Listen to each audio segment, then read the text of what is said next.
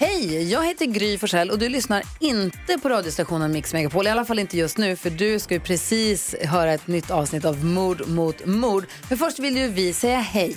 Hej, hej, det här är NyhetsJonas. Det här är Carolina Widerström. Och här är gullige dansken. Ja, och så Gry då. Och det vi vill säga att när du har lyssnat klart på den här podden, då får du gärna lyssna på våran. Vi spelar in ett nytt avsnitt varje morgon av våra podd Kvartsamtal. Och hela radioprogrammet blir ju också en podd om man är väldigt morgontrött eller så. Just det, om man missar morgonen ja. Men mest av allt så får du gärna lyssna på programmet i direktsändning varje morgon på Mix Megapol. Live varje morgon från klockan sex och då har vi med oss massor med vänner också. Thomas Bodström, Babben Larsson, Johan Pettersson, Krista Luuk. Massor med coola människor som bara dyker upp och gör livet bättre. Ja, som jag, gullige dansken. Exakt så. Och så mycket bra musik och annat skoj såklart. Så vi hörs när du vaknar på Mix Megapol. Radio play.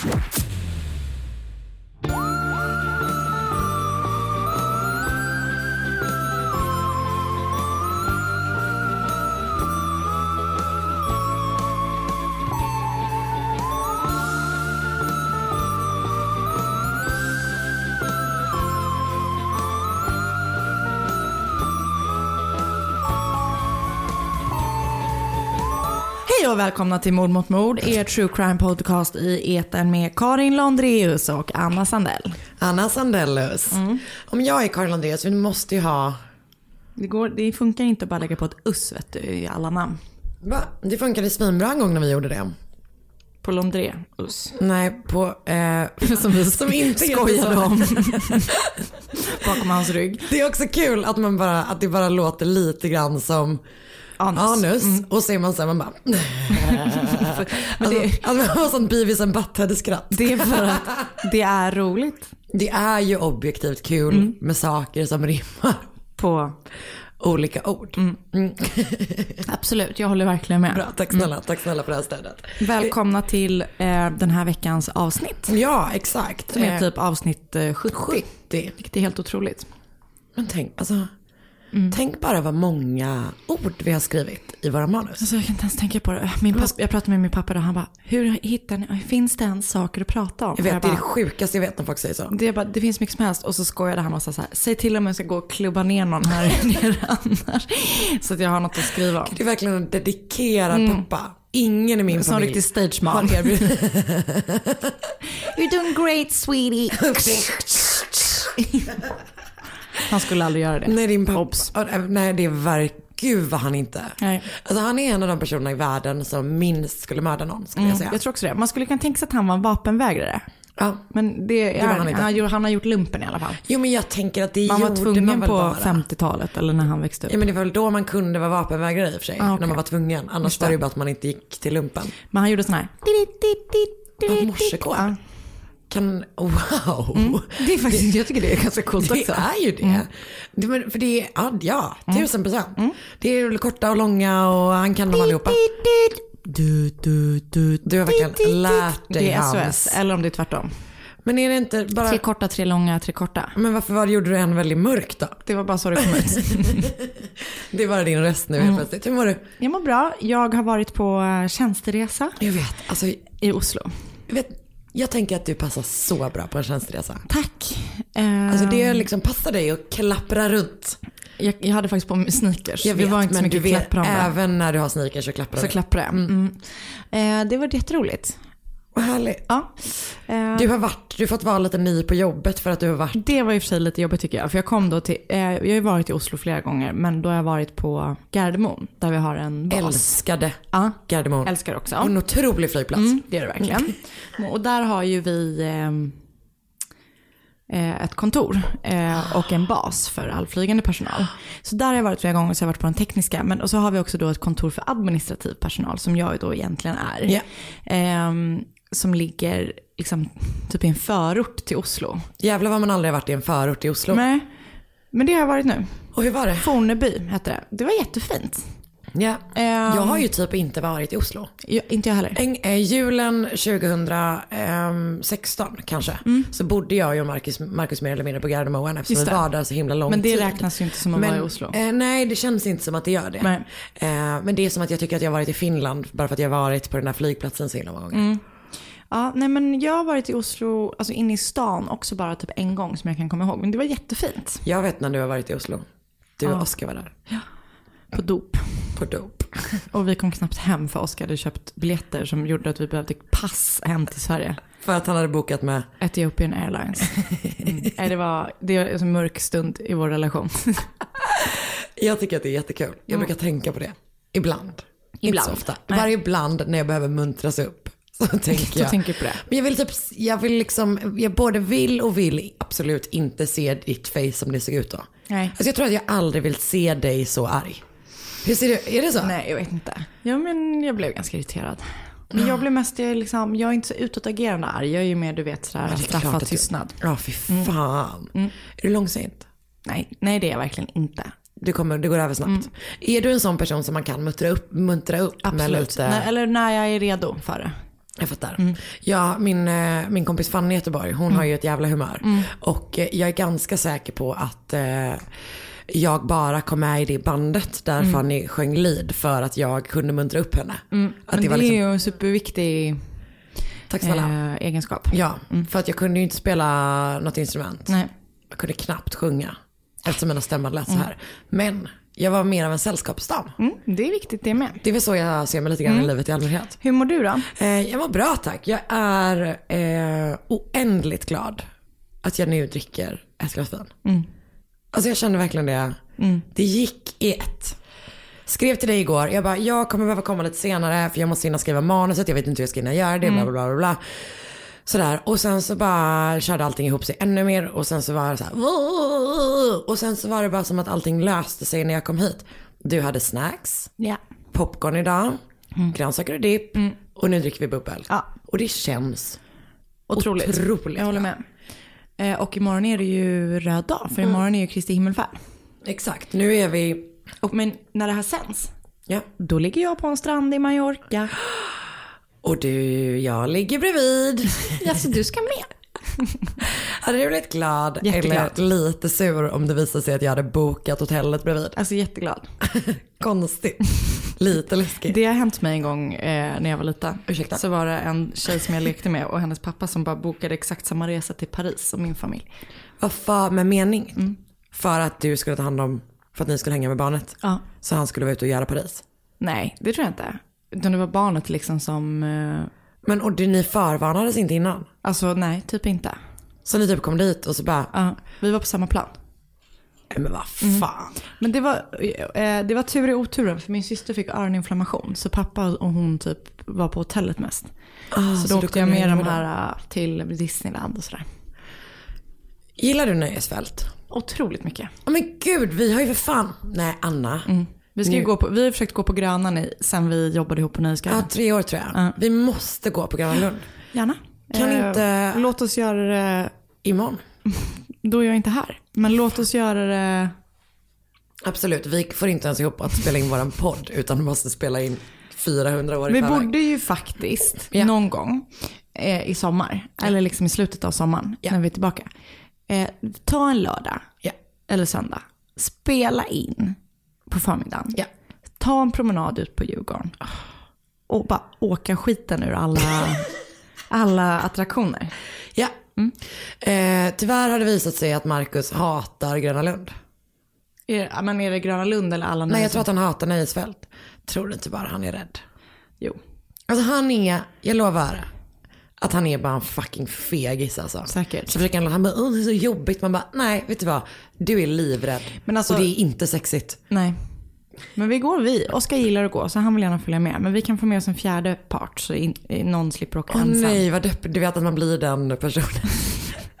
som måste sitta bredvid, Verkligen. bredvid främlingar hela Eh, tiden. Jag var ju på dejt en gång, typ min så andra dejt. Så han bara, ska vi gå I på livet? Ah. Grönan? Och jag bara, eh, ja absolut. Gud, ambitiös dejt. Tyckte det kändes kul. Ja, men det var inte så genomtänkt utan Ja. det var mer typ så här, vad ska jag göra? Han bara, ska gå på Grönan? Eh, och jag älskar ju att gå på nöjesfält. Så tänkte jag, gud vad roligt det här ska bli. Och vi, hade, vi kanske hade sett liksom tre gånger innan. Ja. Så, det- Mest i festmiljö. Ja, eller? exakt. Ja, jag fattar. Så, och då var ju allting fun and games för att jag är ju liksom väldigt rolig. när- Alltså du är ju, och även annars. An, men jag är roligare Men du kan ju verkligen vara the life of a party. Alltså jag- framförallt typ när jag pluggade i Lund så kunde jag verkligen eh, hålla så? låda. Gud, jag vill åka tillbaka i tiden. Jag med, alltså ibland vill jag verkligen, Fast jag tror inte du hade gillat mig då. Jo, Tror du verkligen? ja. Jag, hade, jag har ju ingen utbildning. Nej det hade väl varit det, du hade jobbat i baren på puben på torget. Mörkt. Nej, jag skojar. Okej, berätta om dejten med Ja, Gröna. men då så, ja, vad kul att gå på Grönan och så köpte vi typ, jag vet inte ens om vi köpte åkband eller om vi köpte häfte så här. Jag hatar att köpa häften. Häfte, jag hatar det också. Värdelöst. Du, man känner sig så himla begränsad. Och man är det. Ja, Man jo, är det. precis, man är det. Det är ju det. Ja, nej, jag försökte inte säga emot det. Jag, jag tänkte att jag var smart. Men, och så sätter vi oss, eh, så ska vi åka första attraktion. Jag vet inte vad det är. Men det kändes så jävla stelt för att det bara så här, Och du vet när man ska, när man ska ta Upp beslut, exakt, man ska ta beslutet och dra upp armarna. Och är man halvvägs väg upp, och så märker man att den andra måste, inte gör. ja, då måste man ju bara köra på. För annars så är man ju bara att man tar ner. Ah. Okej men det kan vi väl ändå lova varandra. Armar upp, alltid. Armar fucking upp. Det är så konstig Åkband. reflex. Ja. Men den är ju idiotisk för att det är ingen reflex. Nej, Det- nej, nej, precis. Men jag menar. Utan det- men det är en- konstigt påtvingad grej att man ska sitta så här. Men det är ju lite härligt när armarna flyger så här. Det? Jag älskar kvasten. Jag tycker Gröna Lund är inte världens bästa nöjesfält. Det kan vara ändå stort av dig att erkänna det. Ja, nej men eh, det, jag är först att skriva under på det. Okej. Eh, men eh, de har en attraktion som heter Kvasten. Okej. Som är skitkul. Jag har inte varit på Gröna Lund sedan jag var jätteliten. Ja, men då kommer du kanske tycka att det är helt okej ändå. Men för det har hänt, det har väl ändå byggts, Alltså, det har blivit- byggs på höjden om man säger. Ja. Vi var där en gång, det var en ju en... Det eh, finns ju ingen Flume Rider. Nej men Flumride, som den heter, inte Flumrider, eh, är ju inte så fet om man säger. Nej. Men däremot så finns det ju lite andra på Liseberg. Vi, vi måste nog... Ja, ja, jag åker jättegärna dit. Eh, du vet som i Unbreakable Kimmy Schmidt. Mm. Hennes mamma är ju en sån som är en eh, rollercoaster rider som bara åker runt i gud, vad olika, olika parker. Ja, hon verkar, man verkar som att man blir en dålig mamma. Det tror jag. Men har skoj. Unbreakable. Den Mm. Eh, men du, om vi skulle försöka ha livepodd i Göteborg innan Liseberg stänger. Ja, det borde vi verkligen försöka typ. Det är nog september ut.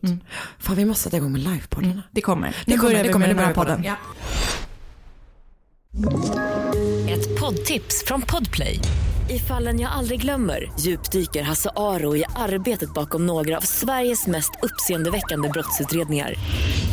Går vi in med hemlig telefonavlyssning och, och då upplever vi att vi får en total förändring av hans beteende. Vad är det som händer nu? Vem är det som läcker?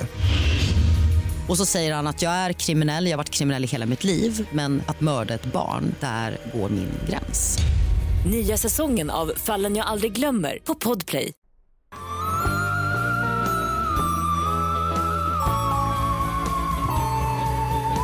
Okej, då börjar jag. Spännande att se vad du har hittat på. Eh, läs på. Men Mm. Den 18 juli 1987 klädde den 15 år gamla Janet Phillips upp sig i en vit skjorta, svart kjol och vita pumps. wow, låter otroligt. Mm, Hon fixade... Vita pumps är verkligen. Men det är ju trendigt nu, men det är så jävla fult. Ursäkta om någon har det där ute, men jag är ju ändå, ursäktar inte. Det här är, går in under välj en byxa. Tänk, tänk dig den här stilen. Eh, jeggings, Mm, vita vita pumps. Och alla vita pumps ser jag framför mig att de ser ut som Mimmi Mus-skor. Absolut, Mm. bra. Men eh, det satte i alla fall Janet Phillips på sig och vi kommer få dåligt samvete att vi snackade skit om henne inom kort. Bara om hennes skor. Ja.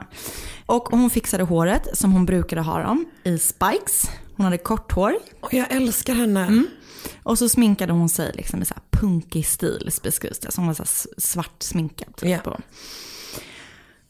Efter hon hade fixat sig så åkte hon med sin mamma och pappa för att fira en familjekompis som fyllde 21 i Wynnum, som är en förort till Brisbane. Okej. Eh, vid 11-tiden så gick hennes mamma hem och frågade om Janet ville följa med. Eh, men hon ville stanna med sin pappa och så här, men jag åker hem med honom. Hon är, liksom, hon är bara 15 år. Ja. Och vid ett-tiden så kom det ett gäng objudna killar till festen. och de, Allas favorit. Ja, verkligen. Och de börjar bråka med Janets pappa på något vis. Eller han i alla fall, kom, han liksom blir involverad i bråket. Eh, och jag vet inte exakt vad som hände, men det blir någon liksom, Altercation. ja och det, det är liksom, jag tror att det är handgemäng. Jag tror inte att det bara är munhu- munhugg.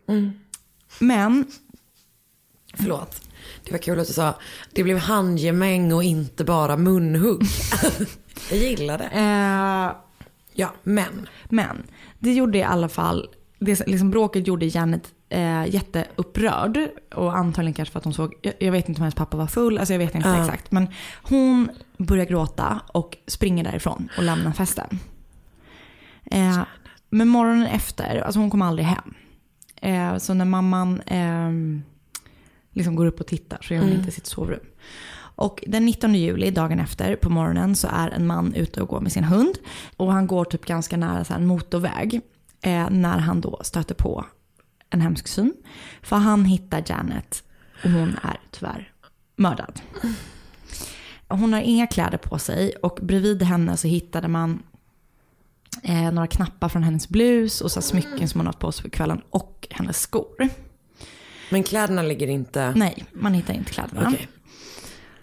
Och Janet hade blåmärken liksom typ hela ansiktet och hon har hugg, blivit huggen med en kniv till döds eh, fyra gånger. Ett av huggen har eh, gått rakt genom hjärtat. Så här. Och sen har hon skador på sin underkropp som tyder på eh, sexuellt våld.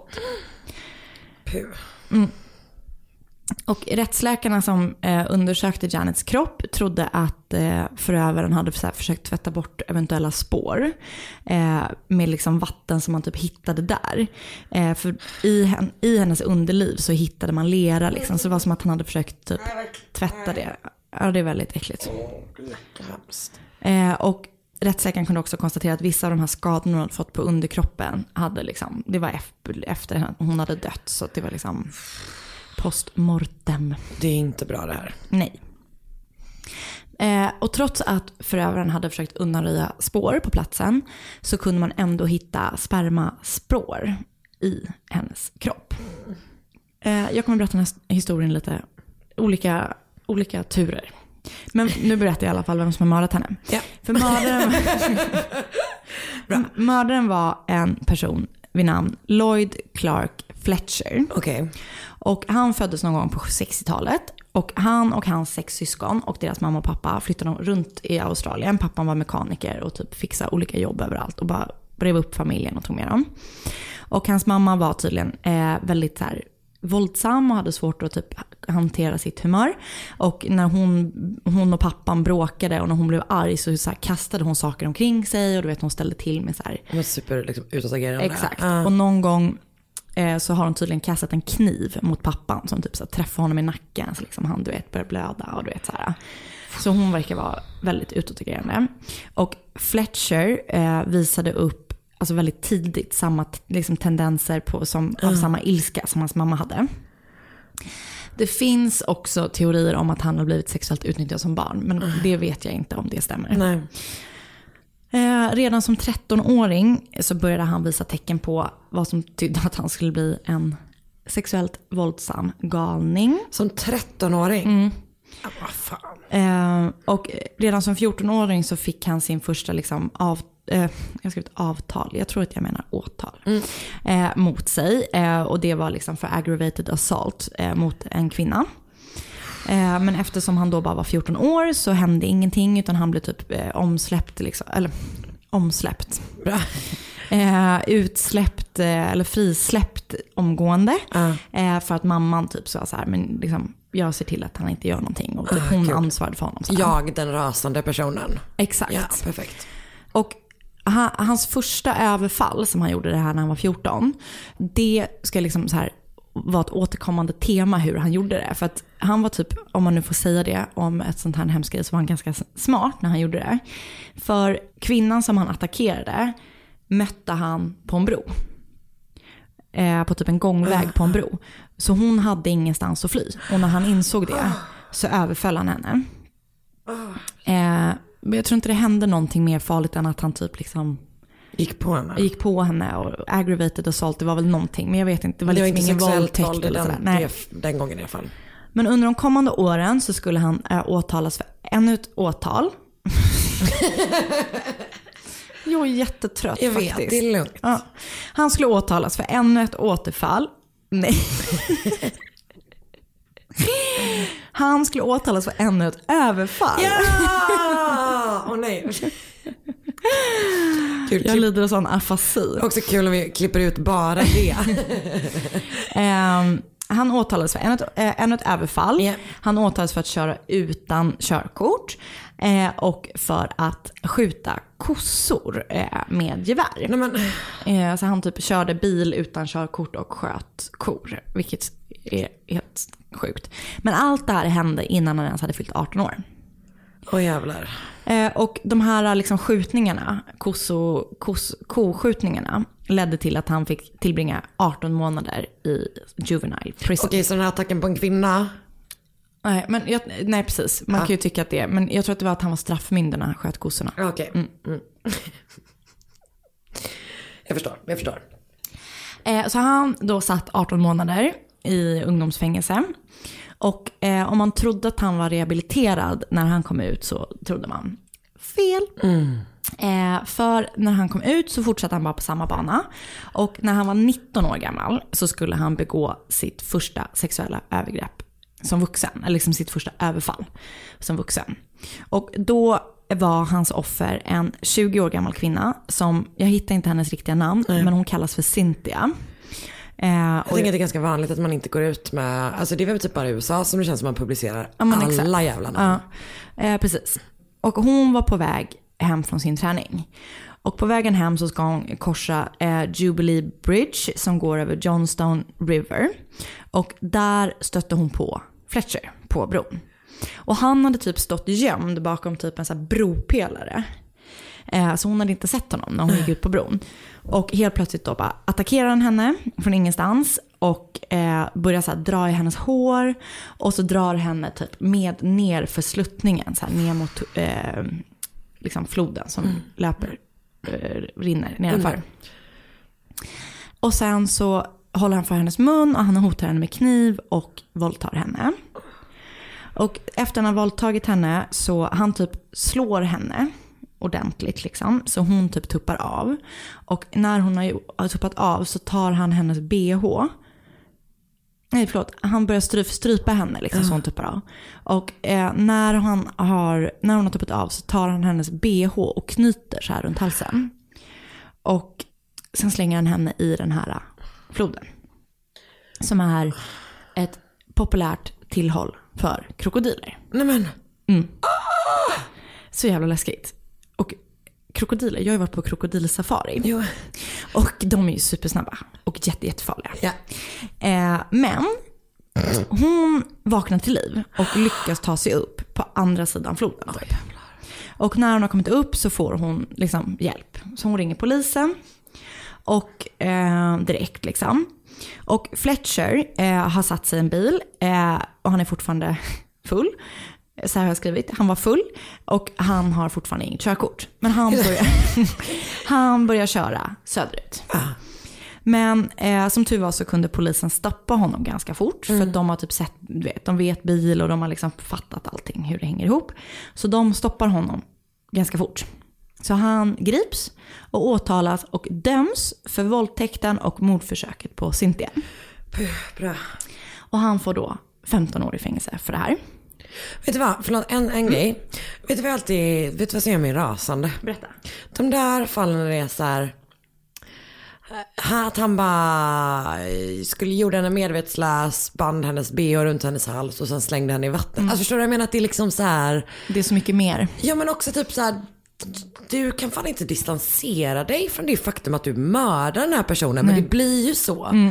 Att man är så här, man, du vet, man liksom tar avstånd från och låter något annat, oavsett om det är typ eh, att någon har varit, du vet läggs ute i kallt Ja, väder mm. eller whatever. Nej, alltså, det, mig... Det är fortfarande, verkligen. Ja, men det är något så, mm, det, inte, det gör mig arg. Det, det är väldigt irriterande. Jag håller verkligen med. Tack. Ehm, Okej, så han döms till 15 Han år. döms till 15 men han sitter bara 9 år. Och han kommer då ut ur fängelset 1987. Och det, han kommer ut fem månader Innan innan han eh, mördar Janet Phillips. Kanske en person som inte borde släppts ut då. 100%. Men efter han hade mördat Janet, nu är jag tillbaka där vi börjar igen. Så dröjer det typ 12 år innan han ska åka fast. Nej. För trots att det fanns sperma på hennes kropp så hade ju DNA inte blivit en grej Nej. än. Och eh, man kunde tydligen avgöra att den här sperman kom från en man som hade blodsort O eller blodsort 0. Alltså jag tror att det är samma. Det är samma säger vi. Alltså vet du vad, blod är en av mina sämsta kunskaper. Jag Mm. vet inte vad jag har, jag vet inte vad det är. Jag kommer ihåg jag vet man- vad det är, jag vet Ja. vad blod är. Jag, Jag kommer ihåg att man testade vilken blodsort man hade i naturvetenskapen exakt, man i sig åttan. fingret. Mm. Eh, ja. Men minns du vad? Nej, jag minns Nej, inte. Jag jag tror att jag hade något vanligt också. Jag minns inte. Eh, men den här blodsorten, Är den blodtypen, vanlig? nej, den har typ hälften av alla människor i Australien. Den är super, super vanlig. Inte ens det lyckades jag gissa rätt på. Det var verkligen 50-50. Nej men den är super, super vanlig. Och eh, han var på tapeten i det här. Men det var liksom ganska många som var på den här festen och de typ tog blodprover på massa människor som var där. Och det var många som hade blod, den här blodtypen men liksom, det, det gick inte att bevisa någonting så det hände ingenting med det här. Så efter att han hade mördat Janet så drog Fletcher från stan, från Wynnum, där de bodde, utanför Brisbane. Och så flyttade han till en stad som heter Bright. Och där bor han i 18 månader. Och så vitt som man vet så gör han ingenting under de 18 månaderna. Men 1989, mitt födelseår, så skulle Fletcher slå till igen. Åh nej. För då var eh, den 13 år gamla Donna Rupp, Nej men de är för små de här personerna. de är så Åh, det är så Mm. Hon var på väg hem från en kompis eller en idrottsdag. Varierande information. Och när hon ska korsa en bro, eh, så hon cyklar hem. Och när hon ska korsa en bro så blir hon omkörd av en bil. Och bilen stannar liksom precis framför henne. Och utgår en man då. Och det är Fletcher. Och han går fram till henne och så här, rycker tag i hennes cykelhandtag och bara går av cykeln så här. Och hon får såklart panik och försöker springa därifrån. Hon försöker fly. Men hon ramlar och typ skrapar upp knäna och du vet så här. Så då tar han tag i henne. Och bara, nu följer du med mig här. Och så tar han upp en kniv och så börjar de så här gå liksom. För på den här vägen där de har kört så passerar bilar. Så han försöker få det att se ut som att så här, jag är ute och går med min tonårsdotter typ. Och han vet hotar henne med kniv och bara, nu skärper du liksom. Eh, och så kommer då bilar körande och hon försöker typ så här signalera och du vet, en kör förbi. Men till slut så stannar en bil. Och bara, Och bara, vad är det som läget. händer typ så här? Och då lyckas hon typ mima hjälp till dem så här. Så då, ehm, de, då är det en, en man och en kvinna som kliver ut och bara, och hon har blivit våldtagen typ, eller vad är det som har hänt? Och de gör en grej liksom. Och då bara börjar han kuta ut i skogen så här. Och, men då kommer det folk så de typ börjar jaga och Åh jävlar. ja, skitspännande. Och till slut så ger han upp. Fletcher. Så han springer ut i skogen, Ja. blir jagad av människor som har stannat i de här bilarna. Och så ger han upp i alla fall. Eller han blir liksom gripen av polisen. Jag, tror att, jag kommer inte ihåg hur han gav upp. Men liksom han blir tagen. Och till en början så förnekar han allting. Och han menar då så här, men jag ville bara prata med henne. Jag hade liksom inget uppsåt att göra någonting annat. Utan hon blev rädd och så började hon springa och du vet så här. Men eh, poliserna eller om det är domarna eller åklagarna liksom, vilka det nu är. Några sådana här lagmän. Folk. Mm.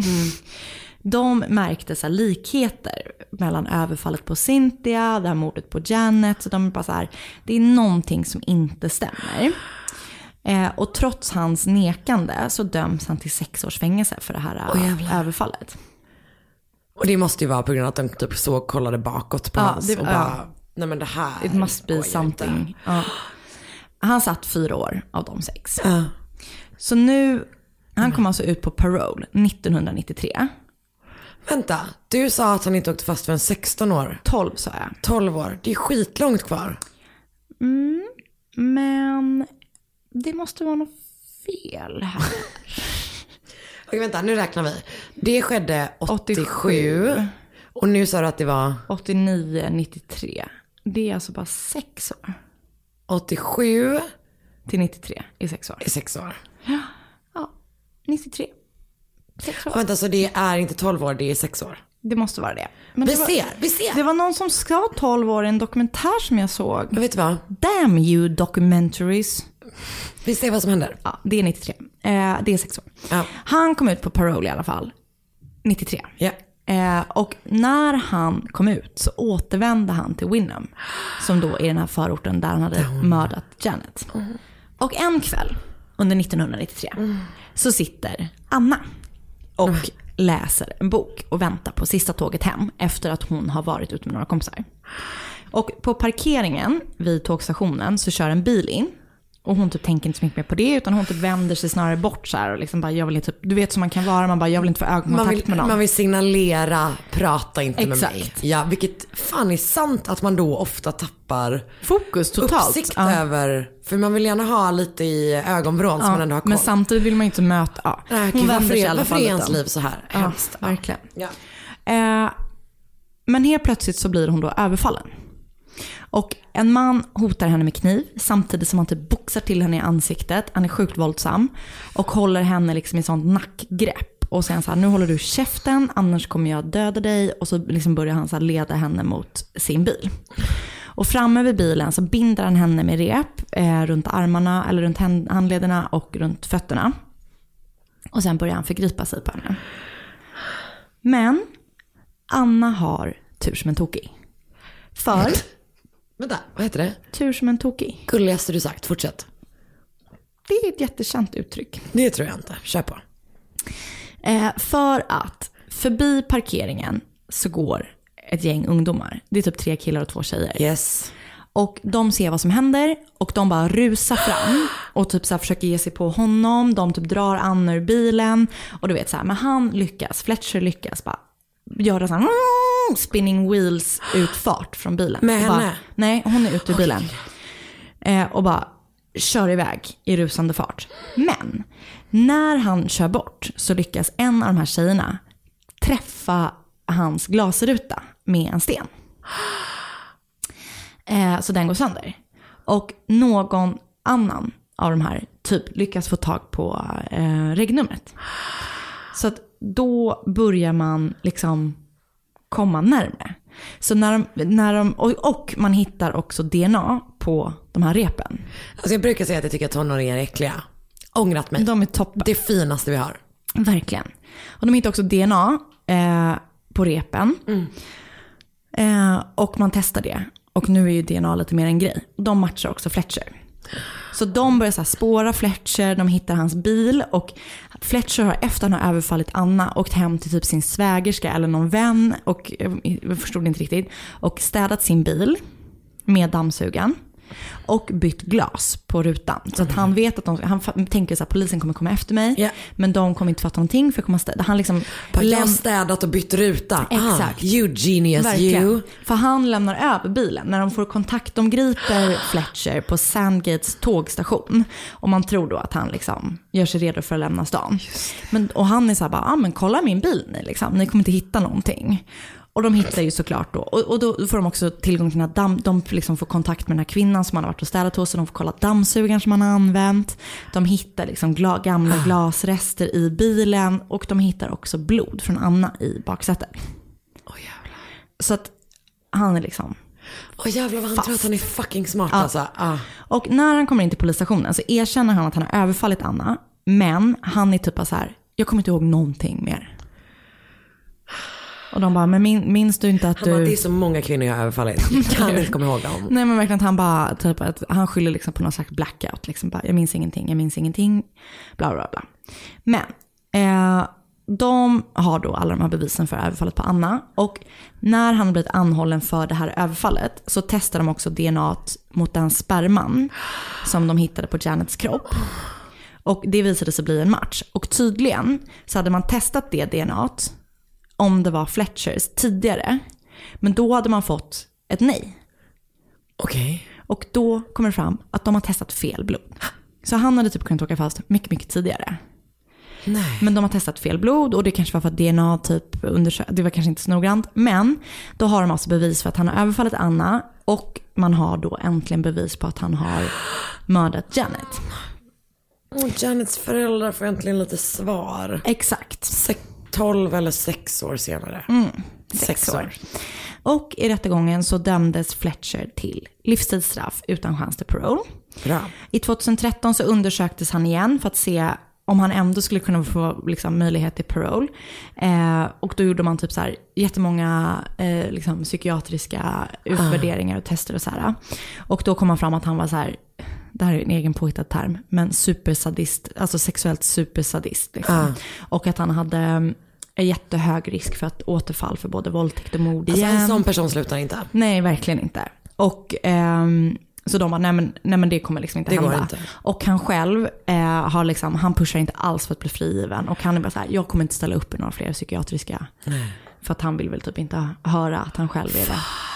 Så han sitter på livstidsfängelse i Aussie. Alltså jag tycker ändå, eller jag tror ju supermycket på rehabilitering. Men vissa personer. Exakt. Det går ju inte. Nej. Alltså där finns ju typ hela den, eh, men det är väl typ i, eh, i ditt andra hemland eh, Norge. Som Ja. man har den förvars Det- ja, precis. Mm. typ. Som är till exempel som att en livstid bara är 21, 21 år.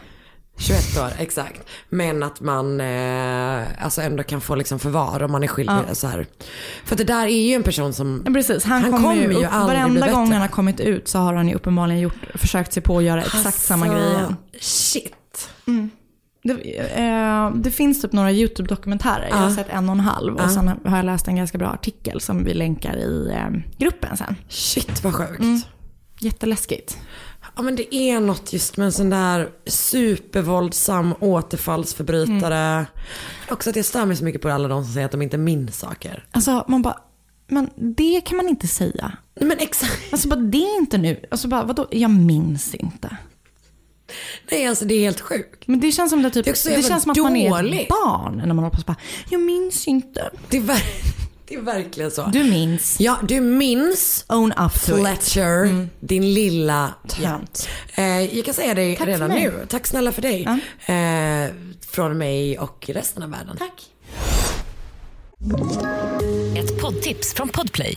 I podden Något Kaiko garanterar östgötarna Brutti och jag, Davva, dig en stor dos skratt. Där följer jag pladask för köttätandet igen. Man är lite som en jävla vampyr. Man har fått lite blodsmak och då måste man ha mer. Udda spaningar, fängslande anekdoter och en och annan arg rant. Jag måste ha mitt kaffe på morgonen för annars är jag ingen trevlig människa. Då är du ingen trevlig människa, punkt. Något Kaiko, hör du på Podplay. Därför är gardinerna.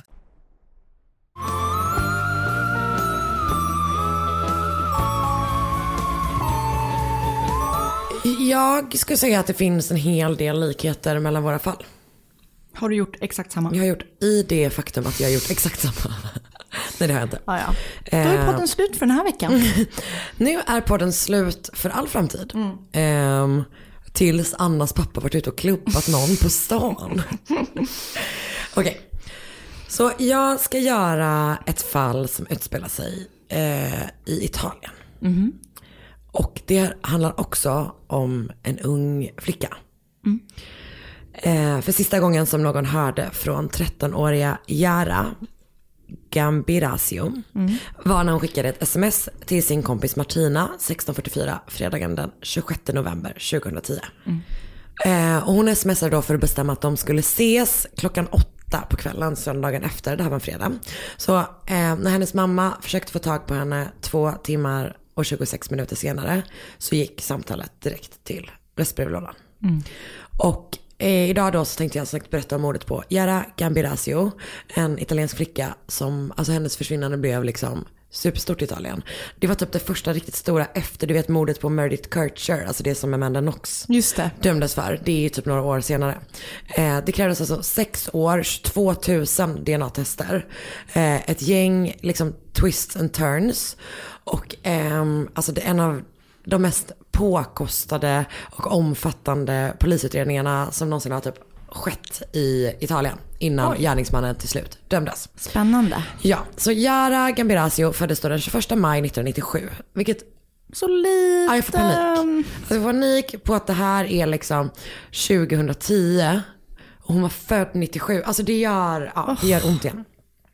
Hon eh, bodde i Brembate di Sopra som ligger utanför Bergamo i norra Italien. Och det är då en liten stad, det är drygt 8000 invånare.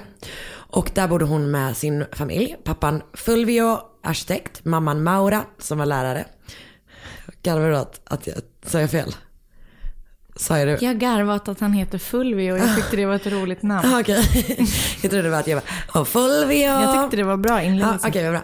Mamman heter Maura, hon var lärare och sen har hon två äldre syster och två yngre bröder.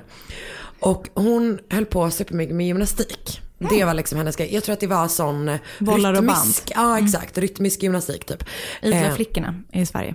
Ja, exakt. Fast tänkte det fast i Italien. Ja. Mm. Och hon var typ jätte, jätteduktig på det och la jätte, jättemycket tid på det liksom. Mm. Och eh, det kändes, vet man får lite som vibb att den här gymnastiksalen eller det sportcenter eller vad fan man Det ska var säga. hennes he- andra Ja hem. men lite Mm. så liksom. Och hon eh, tog sig dit själv, det var bara 700 meter Mm. mellan där hon tränade och hemmet liksom. Mm. Men den 26, 26 november då så hade hon hade liksom ingen träning inplanerad om jag förstått det rätt. Men hon skulle ändå till den här gymnastiksalen för att hon hade lånat en stereo av sin tränare. För att hon skulle tävla på söndagen. Mm. Så jag tror att hon hade tränat hemma. Så hon skulle gå och lämna tillbaka den här stereon och när hon ändå var där så passade hon på att ha lite light training. Men liksom inte mer än så. Och sen så gick hon därifrån då. Som sagt hon skickade smset 16.44 och sen borta liksom. Ingen vet någonting. Det är 700 meter. Alltså det är så jävla kort tid och en väg hon går hela tiden liksom. Så 11 minuter över sju samma kväll så försöker hennes mamma då ringa henne. Mm. Som sagt direkt till röstbrevlådan. Halv åtta så ringer hennes, eh, hennes pappa polisen. Så Mm. att det är liksom, de är snabba som Ja, fan typ. Mm. Och det som händer då är att de typ direkt kopplas till åklagaren i Bergamo. Mhm.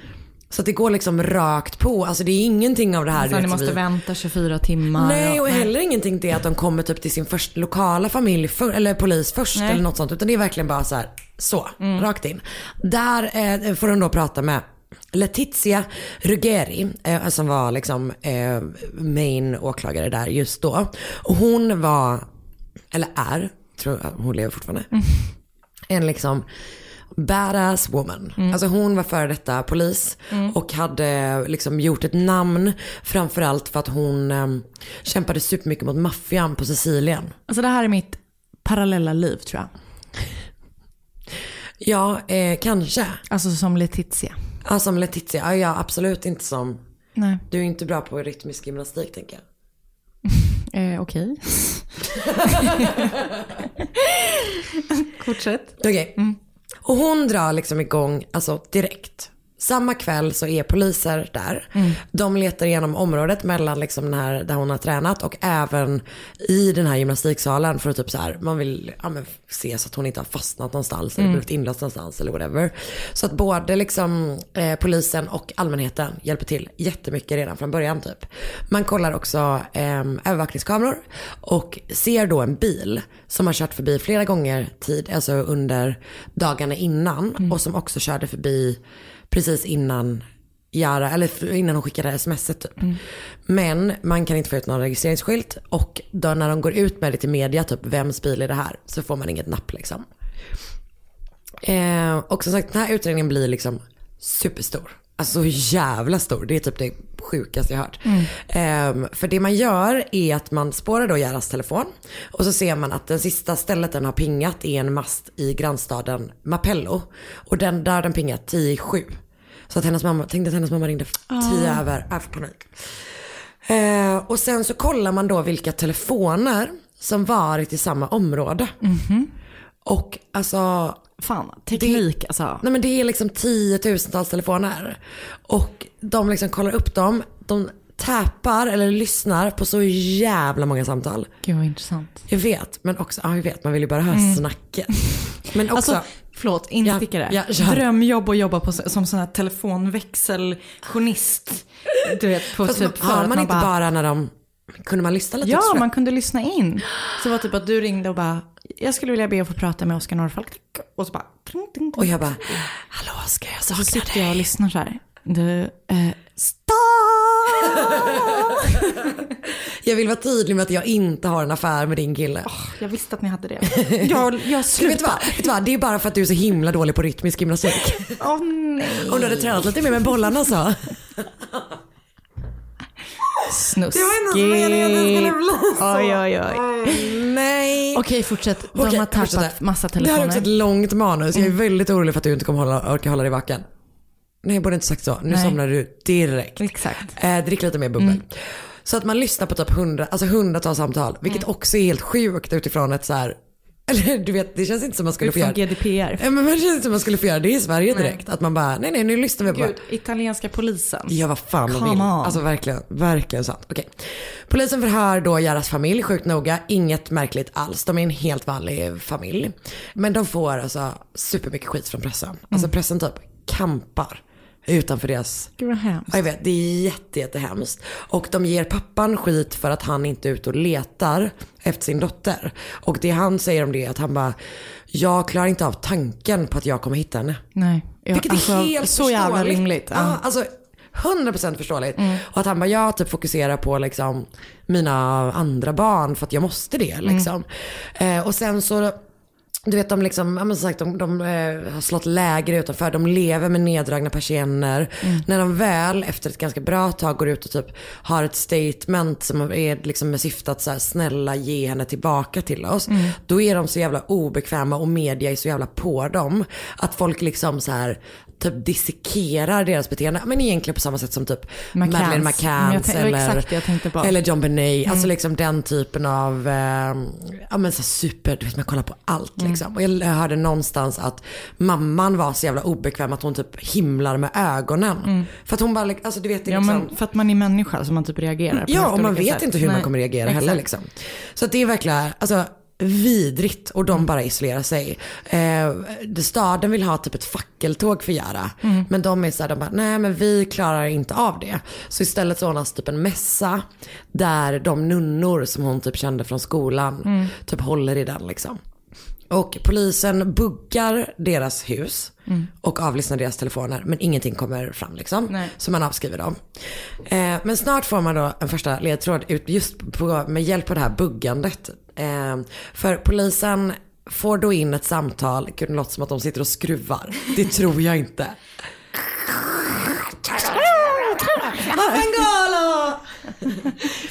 Eh, nej, de, de lyssnar på ett samtal där en marockansk man som varit i området liksom där hon har, ehm, där hon har dött.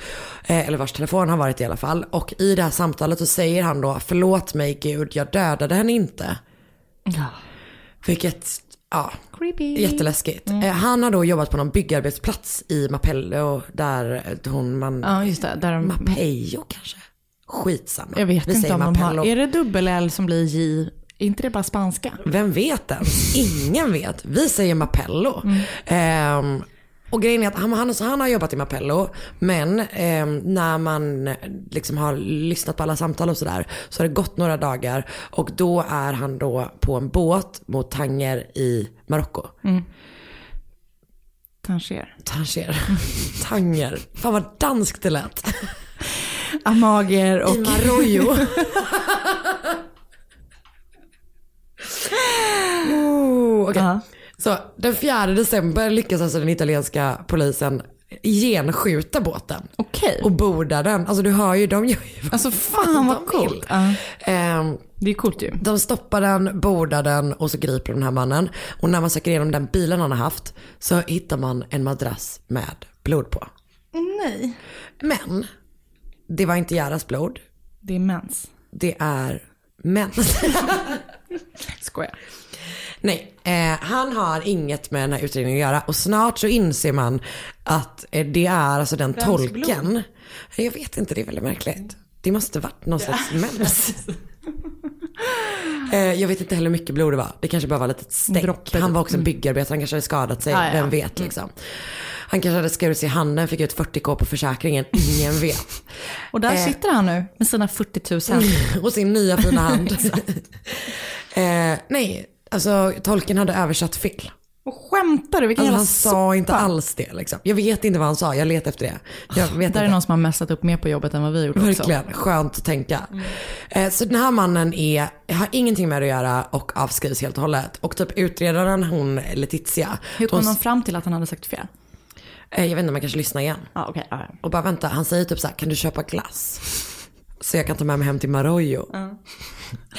Eh, Tanger. Jag kände på mig redan från början att det skulle bli ett sånt här avsnitt. Och det glädjer mig. Härligt. Vi har skakat liv i varandra. Ja. Och nu, fan, nu drar vi på. Nu livar vi. Nu livar vi. Okej, men nu blir det jättehemskt. Så nu, eh, Nu är vi allvarliga. nu blir vi väldigt allvarliga.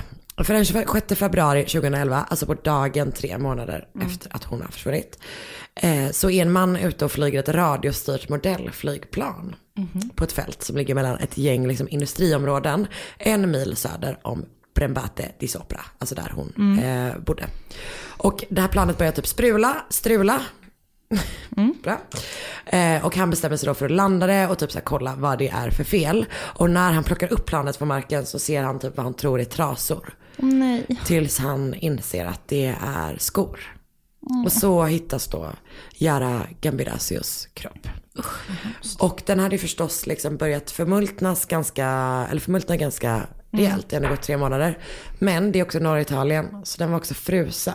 Alltså det är liksom ändå, jag vet. Ehm, och kroppen har då ytliga typ sticksår om jag förstår det rätt. Som kan, det stod typ att det kunde varit en typ en spik eller typ en kniv. Men det är ytligt liksom, det är inte så här, det är inga djupa sår. Och så har hon ett stort, stort liksom krossår i huvudet. Antingen som att hon har fallit från en hög höjd eller som att någon har tagit en sten och typ slagit henne i huvudet. Men eh, hon hade inte blivit våldtagen. Och grejen är att hon har heller inte, apropå det här var varför jag tänkte på det här som jag sa innan. Att jag tycker det är så jävligt när, de, när man låter liksom något annat mörda ens offer på något sätt. Hon har inte dött av det här slaget eller något annat våld hon har utsatts Nej, för. man har lämnat henne bara.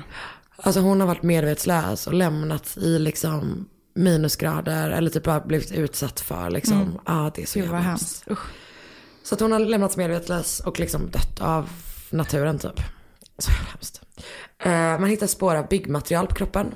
Man hittar också spår av en viss sorts fiber som används liksom i rep. Man hittar två DNA-spår först. Ett är på hennes mobil som ligger, och hennes nycklar ligger i närheten av henne. Så man hittar ett på mobilen och ett på ett par handskar som jag tror att hon har haft. Okej. Men inget av dem matchar så något som polisen har. Jag tror inte det är fullständiga profiler heller.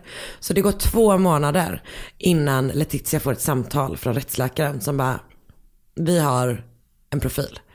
För då har man alltså hittat DNA på Jaras trosor. Det är inte sperma. Nej. Eh, utan det är blod. Utan man tror, man tror att det har liksom varit en eh, struggle. Okej. Och den här personen har då... Eh, Börjat blöda. Ja, exakt. Precis.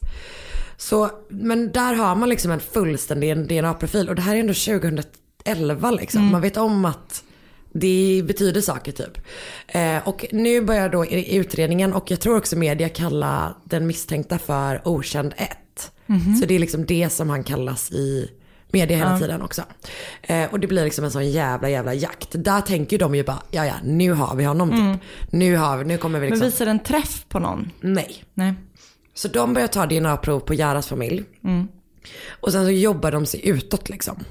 Så att du vet det är så här, vänner till familjen, skolkompisar, folk hon tränade med. Sen blir det så här folk vars nummer man hittat hennes telefon eller folk hon har haft kontakt med. Folk i området, alltså det liksom växer och växer och växer. Och till slut har man då samlat in lite drygt 22 000 Oj DNA-prov. Och det är alltså folk som lämnar DNA Frivilligt, frivilligt, okej. typ. Eh, det är så jävla, alltså det var 8000 personer i den här byn. Oh shit vad sjukt. Jag vet, det är så jävla jävla sjukt.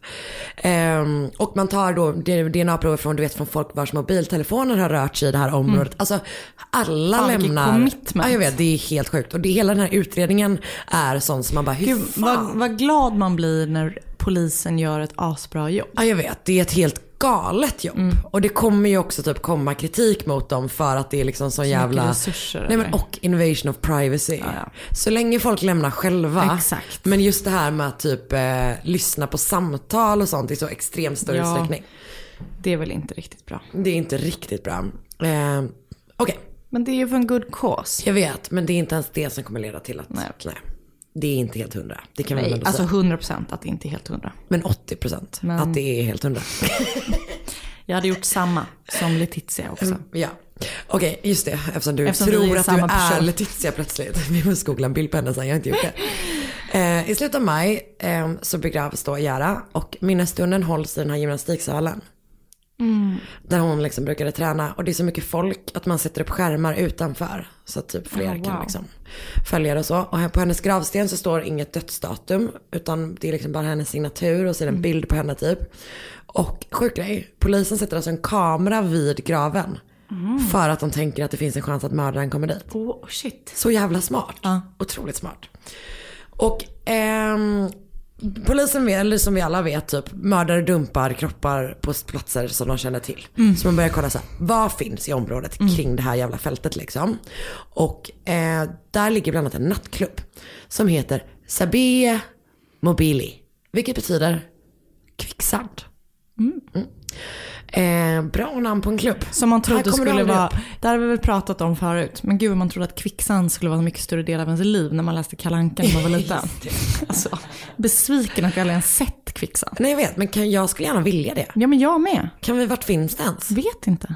Överallt trodde man ju när man var liten. Verkligen, Mm. verkligen sant. Men också eh, i den världen så var det ju också alla typ ankor och så. Så det på, kanske Det borde varit ett hit. typ av... att det inte rörde oss eftersom vi bär byxor. Just det. Just det. Okej. Eh, kvicksand, nattklubben. De, man bestämmer sig för att typ kolla vilka, vad de har för gäster. Bara. Och det som är flyt är att de har medlemskort. Och typ, så deras mest liksom, frequent guests finns reggade typ. Så de har namn och de har telefonnummer på dem. Så då börjar man att ta kontakt med alla de här för att efterfråga DNA-prov. Och snart får man en avlägsen match. Okej. För en av klubbmedlemmarna heter Damiano Gerini och hans DNA liksom liknar okändet. Eh, och mördaren måste då vara släkt med honom. Mm, men det är inte han. Det är inte han. Han var i Sydamerika när Jara mördades och det stämmer liksom inte exakt. Nej. Men eh, det man inser snart är att hans mamma Aurora jobbade, alltså hon var typ, hon jobbade liksom och hjälpte till i deras hem. Alltså Gam, Gambiracios hem. Alltså hon jobbade med Jaras familj i typ tio år och var supernära Jara. Skräll om det är en kvinna, det trodde jag inte. Nej, vi fortsätter. Eh, det är många skrällar i det här, men just det är inte en av dem. Utan det är manligt DNA, det vet man liksom. Eh, men det, man bara, okej vad fan, det finns typ en connection till den här släkten, bla bla bla bla. Det blir en sån, det måste vara de här två på något vänster liksom. Men man buggar deras hus, återigen. Alltså de kör. Det är verkligen helt sjukt. Att Det är verkligen att helt bugga galet. någons hus, det känns verkligen inte... Det känns verkligen En inte lagligt. tant, Aurora. Men hur gammal är hon, vet du det? Men hon är ganska gammal. Var inte åldersrasist bara. Nej man kan vara gammal och göra vidriga saker, det är verkligen inte det jag säger. Nej. Men ehm, man, ja, man buggar deras hus båda två, man eh, tappar deras phones och hela grejen. Man inser ganska snart att så här, de vet ingenting om det här. Det är liksom inte, de är Nej. inte inblandade. Men det här DNA-spåret är liksom ledigt som släkting till dem. Mm. Och polisen börjar alltså jobba ut deras familjeträd. Bak till 1850. Nej. Alltså de är helt sjuka de här poliserna. Man undrar hur många som jobbade med det. Det måste ha varit alla poliser i hela Italien. Typ. Det är helt sjukt. Damianos pappa har tio syskon. Och nu börjar man då samla in DNA-prov från alla, alla dem, eller alla, alla manliga syskon i alla fall. Jag vet inte hur många det var. Och till slut har man kunnat stryka alla utom en, för han är död. Och ingen har då liksom, ingen av dem som levande har DNA som matchar mördaren. Och den sista mannen, Damianos pappas bror, Giuseppe. Han dog flera år innan Jara mördades. Men man åker hem till hans änka. Där har hon en portfölj, eller liksom ett, eh, dokument, hon har samlat dokument från honom. Och där hittar man brev som han har skickat. Vilket jag tycker är konstigt, jag fattar inte riktigt hur hon... Han kanske skickat det till henne i och för sig. Men han har i alla fall slickat på de här frimärkena. Ah. Så man tar av frimärkena, får fram en DNA-prov. Och man kan konstatera att den här, alltså Giuseppe, han är inte mördaren, han var död. Men han är ännu närmare mördaren, rent. DNA-mässigt. Giuseppe är som sagt pappa till okändet. Giuseppe har då varit gift med en kvinna som heter Laura. Och de har levt ett helt vanligt liv, fått tre barn, två pojkar, en flicka.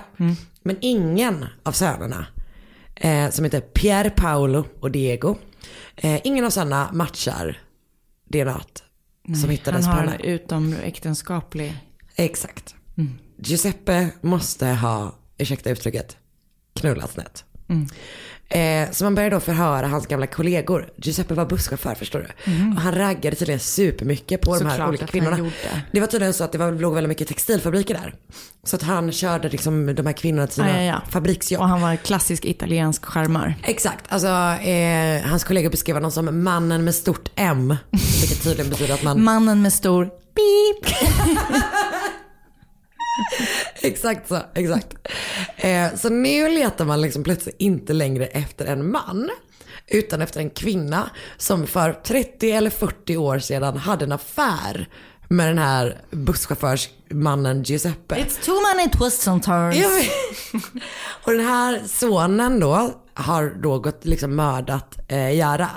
Så man kollar på ensamstående mammor, man kollar på kvinnor som varit på semesterorter, som Giuseppe också har varit på. Aha. Man kollar på barn som har vuxit upp utan sina biologiska föräldrar. Alltså bara, man bara liksom gräver i allting. Matar, ja. Men snart inser man, nej nej, det här måste varit en gift kvinna. Mm. Och jag läste någonstans att skilsmässa var förbjudet. Men det är det väl typ länge. fortfarande i Ja, men det känns katolska... Ja men exakt, åtminstone var det liksom, Mm. var det då. Det fanns inte på kartan. Så man låg lite kanske mer i hemlighet typ. Grejen är att det här nu är vi liksom uppe i så här, men i norra Italien, massa, massa små byar. Mm. Det är skitsvårt att få folk att prata om vem som hade en affär Såklart. för 40 år sedan. Mm. De här kvinnorna är liksom inte, Nej. de vill framförallt så det liksom blir ett missnöje mot polisen för att man tycker att de är respektlösa. Man har typ, de har ju förhört varenda en. Och, det, och precis, de har ju inte fel i sak. Nej, alltså nej nej, de har verkligen kört på liksom. Man gillar inte polisen har jobbat, man gillar inte det här att man har misstänkliggjort typ hela byar, att Nej. alla har DNA-testats. Alltså det är liksom, man eh, beskriver det som att de har typ gått på på ett väldigt så här hårt och kallt sätt Mm. typ. Och att det liksom inte, det passar inte dem alls. Eh, men det finns en polis som har bott i de här byarna i det här området sedan eh, 1983. Och han har liksom bättre game Mhm. med folk. Och till slut så får han liksom i en viskning beskrivs det som ett namn. Mm. För i juni 2014 så får de då namnet Ester Artsofi. Mm. Och Ester hade varit granne med Giuseppe. Och hon tog också hans buss till jobbet. Han tog också hans oskuld. Hon tog också hans oskuld. Mannen med stort M. eh, och hon gifte sig 66 och hade tre barn med sin man, en pojke och ett tvillingpar. Som var en flicka och en pojke. Och det visar sig då, återigen en anknytning till ditt fall. För det visar sig att Ester hade lämnat sitt DNA, alltså flera, flera år tidigare. Men de har gjort rätt fel. För så istället för att jämföra det med DNA från okänd 1 så hade man jämfört det med det- eh, Jaras DNA. Jaha. Alltså bara en sån fuck up liksom. Så att hade man inte gjort det hade hon kunnat, Mm. liksom hade den här personen kunnat gripas mycket, mycket tidigare. Okej, så. Ester hade då haft en affär med Giuseppe under ganska många år, om jag förstod Mm. det rätt. Och 1970 så födde hon då det här, de här tvillingarna. Mm. Som alltså han var pappa till. Det visade sig sen också att även hennes andra barn, Är Giuseppes barn? nej, men är en Någon annan. annans? Nej men gud. Och under den här undersökningen så kom det fram att typ så här tio olika barn i de här byarna var illeg- illegitimate. Gud vad sjukt. Eh, Så de, de eh, stirred som shit typ. Verkligen. Okej, så hon fick tvillingarna som han var pappa till. Och mannen i det här tvillingparet, han hette Massimo Bossetti. Mellannamn Giuseppe. Alltså, ingen cool about it. Och vid den här tiden då, vid liksom gripandet, så var han i 40-årsåldern. Han jobbade som byggarbetare. Alltså han har så dåligt skägg. Alltså han har den smalaste sån. Flavor saver. Ja, som är liksom, och jag läste någonstans att den under vissa perioder var liksom blonderad nästan. Alltså han ser ut, han ser så jävla äcklig ut. Han ser ut som, tänk dig den vidrigaste italienska mannen. Jag vet. Alltså liksom en riktig sån, mannen Mm. med stort M. Fast han kallar sig inte för mannen med stort M, utan han älskade att festa och hans kompis kallade honom för the animal. Men. Usch. Men nu, 2014, hade han tre barn Mm. och en fru och bodde då i Mapello, staden där Jaras Mm. mobiltelefon eh, befann sig innan hon försvann. Och grejen är att polisen var så himla oroliga att han skulle eh, försvinna Mm. om de bad honom om DNA-prov. Så de behövde ge sig på en luring. Mm. Så det de gjorde var att de satte upp en, liksom en väg, eh, vad heter det, vägspärr Mm. precis där han bodde. Där de testade folk, alltså testade Mm. med liksom air quotes, folk för om de hade druckit. Mhm. Och sen så när han kom så fick han blåsa. Och sen så låtsades polisen bara, "Oj, det blir något fel typ, kan du testa att blåsa här med? Och sen så tog de hans DNA därifrån. Mm. Så de hade plötsligt två DNA-prover från honom. Liksom. Smart. Mm, så smart. Och testet skickades då till labbet över natten och dagen efter stod det klart att det var en exakt Mm. match med okänd rätt. Så den 16 juni 2014 grips då Massimo Bossetti för mordet på Yara Gambirasio. Och han, han säger att han är oskyldig. Och han säger att hans blod var ju, fanns ju på hennes trosor. Men han säger att han har väldigt mycket problem med näsblod. Och någon hade stulit grejer från han, typ verktyg och grejer från hans truck. Och då kan han ha blött på dem och det har därför hamnat där. Hans fru ger honom alibi. Men det finns jättemycket, liksom, det finns en del vittnesmål. Till exempel så säger han, du vet han säger, jo för det, den mat, bilen matchar, den här bilen man såg utanför matchar hans. Och då säger han så här, han bara, men det var för att jag var på väg till ett jobb. Men det visar sig att den dagen, Var han ledig? exakt, hans mobiltelefon stängdes av. Eh, du vet så. Men varför har han mördat henne? det enda man vet är att han har typ innan mordet gjort liksom, eh, du vet sökningar på typ så här väldigt unga tjejer, alltså den typen av liksom porrsökningar. Men samtidigt så är hon ju inte, alltså hon blir ju inte våldtagen. Nej. Eh, så att jag vet inte om han har gjort, du vet, närmande och hon har liksom avvisat honom eller whatever. Han har alltså inget record. Nej. Och eftersom han inte erkänner så vet man ju inte riktigt. Liksom. Men oavsett då så döms han till livstidsfängelse den 1 juli 2016. Och den 7 juli 2017 så fastställs domen. Bravo. Så han sitter inne. Och Jara ligger då begravd mellan sina morföräldrar på en kyr- kyrkogård som ligger mitt emot gymnastiksalen där hon tränade. Och hennes föräldrar har instiftat ett gymnastikpris i hennes minne. Fint. Alltså inte för att något mord är nödvändigt, men alltså fan vilket onödigt. Same i ditt. Mm, ja. De var ganska lika ju, eller hur? Usch vad hemskt. Helvete vad sorgligt. Mm, otroligt sorgligt. Jag vet.